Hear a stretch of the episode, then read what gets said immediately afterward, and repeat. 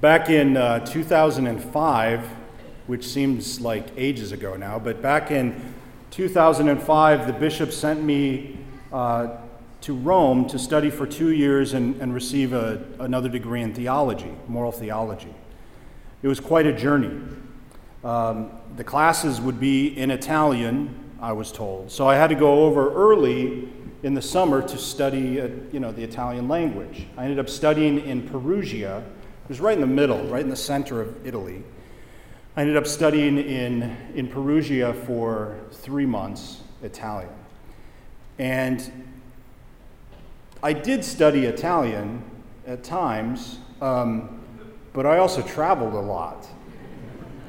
Because, you know, the train system there, you can get around Italy, you know, really easily. Florence is very close. I remember one Friday, I just, I decided, I'm not going to class today, because you can do that when you're an adult teenagers. Um, I decided, eh, I'm not going to class today. I'm going to go to Bologna, you know, because why not? If you can say for the day, I'm going to go to Bologna and I'm going to find authentic Bolognese uh, sauce and I'm going to enjoy myself. So off I went to make this journey to Bologna and had a wonderful day. There were many other days in, in Florence and, um, and also over the couple of years that I was there, many journeys to outside of Italy, uh, to especially Germany and uh, Switzerland, France, etc. It was wonderful. It was a wonderful journey. Our Lord, for some reason, is all about calling us on journeys. He calls his people on journeys all the time. The second reading we hear today, the, the beautiful story of Abraham. Right? God calls Abraham from his little town, and he says, Look, I'm going to make of you a great nation. I want to make a covenant with you that you and your descendants will be my people, and I will be your God, and I will be faithful to you as I ask you to be faithful to me. So he calls him out on a journey. And, and he says over and over, No, I'm, I'm, I'm serious. I'm going to make of a great, a great nation of your descendants. And Abraham keeps saying, I'm getting kind of old. And so is Sarah. When are you going to do it? Not yet, but I'm going to do it. Keep journeying with me. Over and over, the, the, the questions come, out, uh, come up until Sarah is very old. Abraham is very old. And Abraham's thinking it ain't going to happen. But he has faith, but he's wondering, wondering. And finally, of course, God gives Sarah a child. And the descendants begin.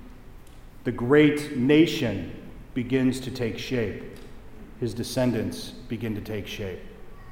God calls his, his people on, on other journeys. Remember, he calls Moses, he calls him on a journey. He says, My people are enslaved. I want you to go on a journey and bring them out of slavery. And he follows, he has faith, he follows, he answers, he says, Yes. The Lord takes him on, on this really pretty amazing journey of delivering God's people from Pharaoh. And then once he delivers them, another journey, only for 40 more years. 40 more years of wandering, more journeys. The Lord Jesus, when he comes, we always hear about how he's journeying to this city and that city and preaching. Finally, the apostles, when they're sent out on a journey from this city to this city and this city, always journeys. You see, the Lord's idea for us is that we are always to look at our lives as though we are on a journey, that we are not standing still, that we're always headed somewhere else. In this life, our focus needs to be we're always headed somewhere else. That our current existence is not the end and it's not the goal. Our current existence is a journey, a journey of faith he continues to call us, and we continue to have the, the opportunity to say yes or no, but of course, He desires for us to say yes. You know, and I know enough about people's lives to know that that journey has so many good things in it, so many blessings, so many gifts that God gives. But that journey also has pain, and that journey has suffering. Just like with Abraham and Moses, Abraham was asked to sacrifice his own his only son, the one that he had waited for for years and years. He didn't understand what God was asking of him, but he was willing to do it if God asked. Of course, God relented at the end. Now, how many of us are called on a journey where we're called to sacrifice in this life? How many of us are called to, to give up something or someone? How many of us has God asked to do something very painful? And it doesn't make sense. We don't understand it. We don't know why God would ask it.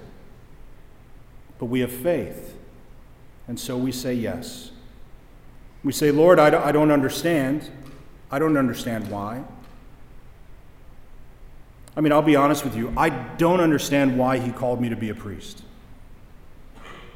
And many people have echoed that sentiment. Seeing if you're paying attention. Um, but it's true. It's actually true. I've had that comment so many times. Oh, I never thought you'd be a priest. Thanks. Thank you. But I didn't either. And I'm not looking for compliments. I, I honestly just, it, why, why did God pick? I thought I would be married. I thought I'd be vastly wealthy.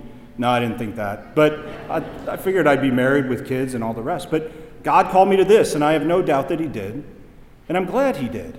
Because what I found out is that when you're pretty sure that God is calling you, it's hard to be 100% sure, but when you're really, really pretty sure, when you say yes to that, when I've said yes to that, I'm always better off. It always works out in the end. And oftentimes, when I've said yes, it's been really fuzzy and hazy. It's not clear. And I think God does this on purpose. He doesn't want it to be clear.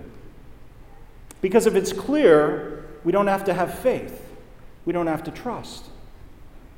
God wants it to be hazy. We want it to be absolutely clear. We want God to spell it out so that we're, we're sure where he's leading, well, I'll, I'll follow, but uh, you know, I want to know where you're going first. He doesn't do that. He says, I just want you to follow and trust, just like a child follows their parents. I was, I was walking with my uh, niece, my little niece. Um, we are running errands and, yesterday, and she just grabs my hand all the time, you know, because she loves me, but because that's what kids do. You know, they grab their, okay, I want to be led, I want to follow. And we're not, most of us here are not children. Many of you who are very old, in fact. It's okay, you can laugh about it. It's okay. We are what we are. But God wants us to follow just like a little child. Even though we're gray and bald and all the rest, God wants us to follow like a little child no matter where He leads us. And you know, every single one of us has this whole journey. We've journeyed to a certain point in our life. If you're a, if you're a teenager, you've journeyed thus far. If you're an older person, a senior, you've journeyed a lot longer and a lot further. And we all have our story. And when we look back on that story, sometimes we're not happy about the journey. Some of the decisions we've made, maybe. Some of the choices we've made. And we wonder does God still call me? Can He still work through me? Am I worthy for His call? Am I worthy enough that He continue to call me? And you are. You absolutely are. It doesn't matter where you've been. It doesn't matter the choices you've made. It doesn't matter if they be horrible sins. God still calls us and He calls us on this great journey. And that's part of the story, and it's part of your redemption. And it becomes a beautiful story of how God works in our lives, overcoming our own choices, overcoming suffering, overcoming great sacrifice. God is working in your life. Let us never, never lose faith in that. Let us always have firm trust that God knows what He's doing and He's leading us where He wills. Please stand.